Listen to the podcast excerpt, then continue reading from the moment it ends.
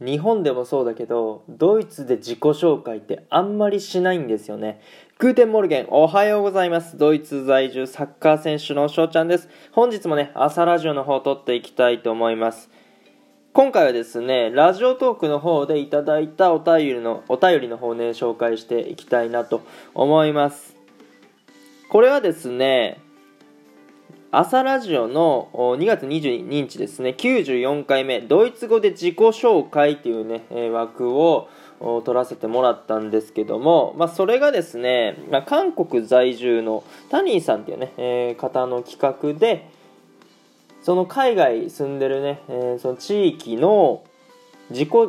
葉で自己紹介してくださいっていう、そういう企画やったんですよね。それで僕はドイツ在住なんで、ドイツ語で自己紹介をさせてもらって、でそれのね、感想のお便りをいただきました。谷さんありがとうございます。読ませていただきますね。しょうちゃん、ダンケ、ダンケシェーン。字幕までバッチリありがとうございました。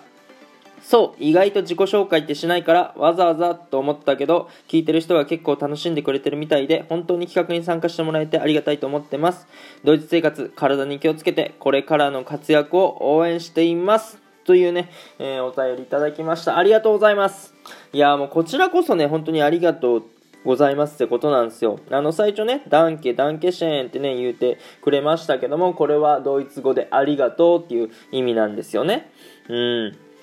いやー、そう意外と、こっちに来て、名前とか聞かれるけど、なんかおすすめの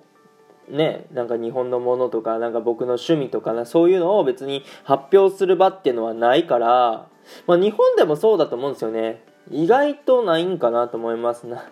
わかんないですよ。なんかイメージ、その合コンだとか、なんか飲み会とか、そういうのはするのかもしれないんですけども、別にそういうところに行かないので、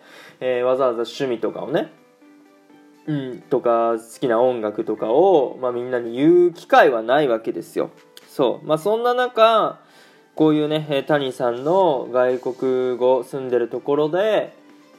自己紹介してくださいっていうね、そういう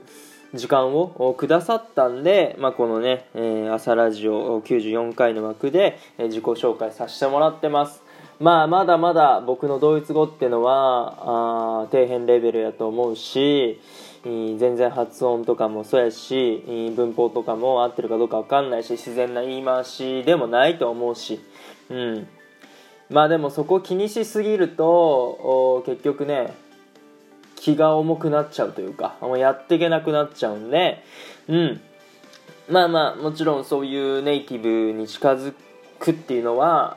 目標でございますけど、これからもね、ドイツ語を頑張ろうかなと思います。こういうね、機会をくださることで、もっとドイツ語勉強せなあかんなって思うんで、今後ともちょっと頑張っていきたいと思います。谷さんね、こういう企画をしてくれて本当にありがとうございました。というところでね、今日の朝ラジオはこの辺で終了させていただきたいなと思います。いいなと思ったらフォロー、リアクション、ギフトの方よろしくお願いします。お便りの方ね、ご質問、ご感想とお待ちしておりますので、どしどしご応募ください。今日という日がね、良き一日になりますように。Einen schönen Tag noch. Bis dann. Tschüss.